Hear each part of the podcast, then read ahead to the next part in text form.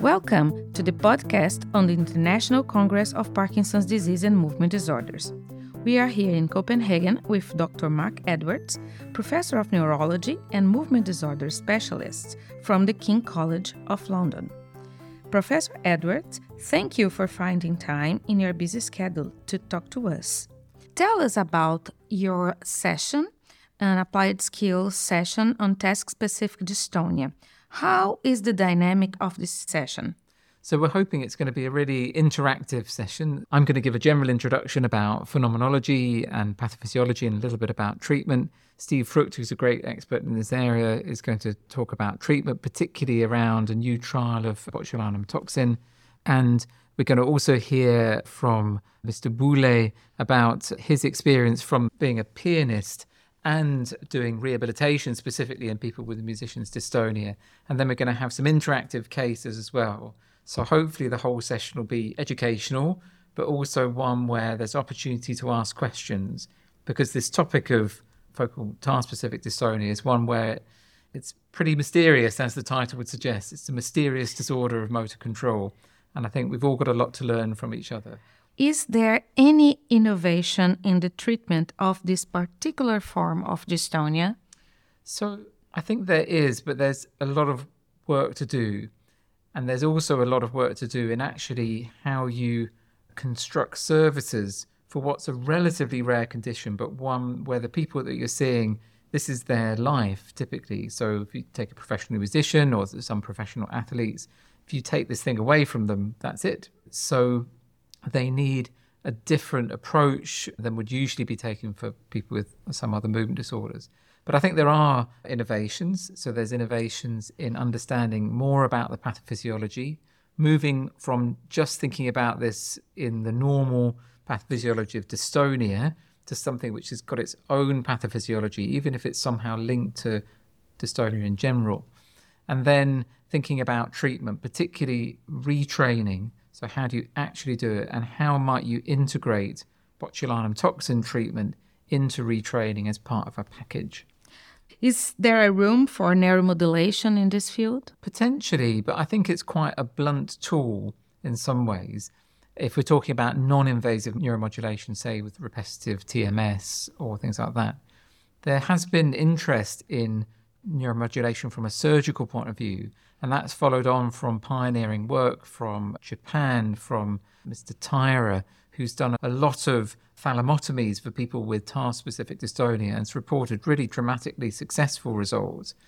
And I think working out who's appropriate for that technique or whether focused ultrasound or whether deep brain stimulation has an additional role to thalamotomy and how that fits into the whole thing of retraining and botulinum toxin, as well as actually prevention of this. So, how do you help uh, music educators, musical conservatoires, etc., how do you help them keep their students safe? How do orchestras, for example, keep their professional players safe from developing these problems? Maybe there is a genetic signature on these people as well. Yeah, I mean, Christine Klein uh, published uh, many years ago now uh, sort of candidate risk gene for the development of task specific dystonia. I'm not aware of work that's happened since then, but then there has to be a genetic component. But it's about you know 0.5 to 1% of professional musicians. But there is clearly something about the years of practice the type of practice and various other factors that seem to make people at risk as well as probably a genetic component too. Yeah definitely some environmental with genetics mm. maybe do you for the differentials for example for functional dystonia or dystonic tremor or task specific tremors. Mm. Do you see anything in the field for the diagnosis, any instrument? It's a good it's a good question. I think that the first thing is for people to remain aware that there are lots of potential reasons why, for example, a professional musician might have a problem with motor control. And it doesn't always have to be task specific dystonia. So that spans the spectrum from sort of motor block, which you can often see as part of performance anxiety, through to the development of a, a more typical neurological disease.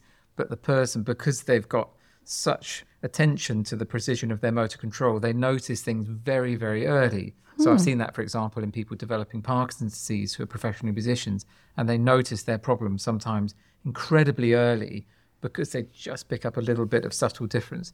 And then through into other diagnoses like functional dystonia, there's an interesting question about whether task specific tremor and task specific dystonic posturing are the same thing or are they different? Tend to think they're probably much the same thing. There's an open question there. So I think these things bring into play how, how it's a really fascinating area of movement disorders where there's lots and lots to work out.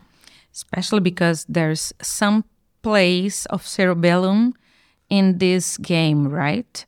I'm, I'm sure there must be. I mean, there's there's a whole complicated interaction between the task itself. So, for example, it's not generally all musicians who develop this. So, for example, guitarists, piano players seem particularly sensitive to this. Maybe it's much more common in classical musicians compared to jazz musicians, although it goes across both. So something about the task. There's something about the the periphery. So often people are over practicing. That's a risk. People who develop a peripheral injury have, have a higher risk of developing these sorts of problems. And then there's the central nervous system as well, and factors like the cerebellum.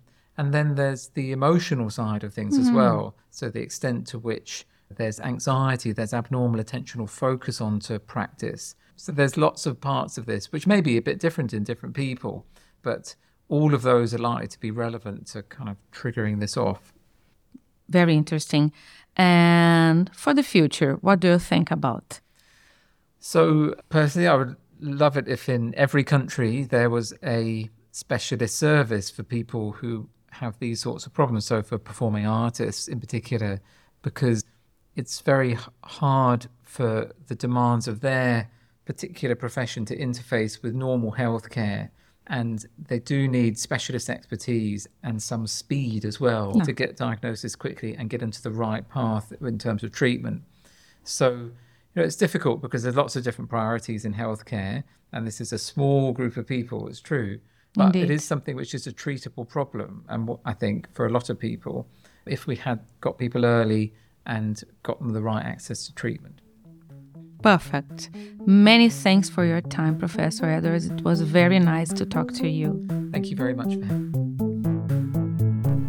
the views and opinions expressed by the participants in this podcast do not necessarily reflect those of the International Parkinson and Movement Disorder Society or their affiliated journals, Movement Disorders and Movement Disorders Clinical Practice. Any disclosures of the participants can be found within the episode description located on the MDS website.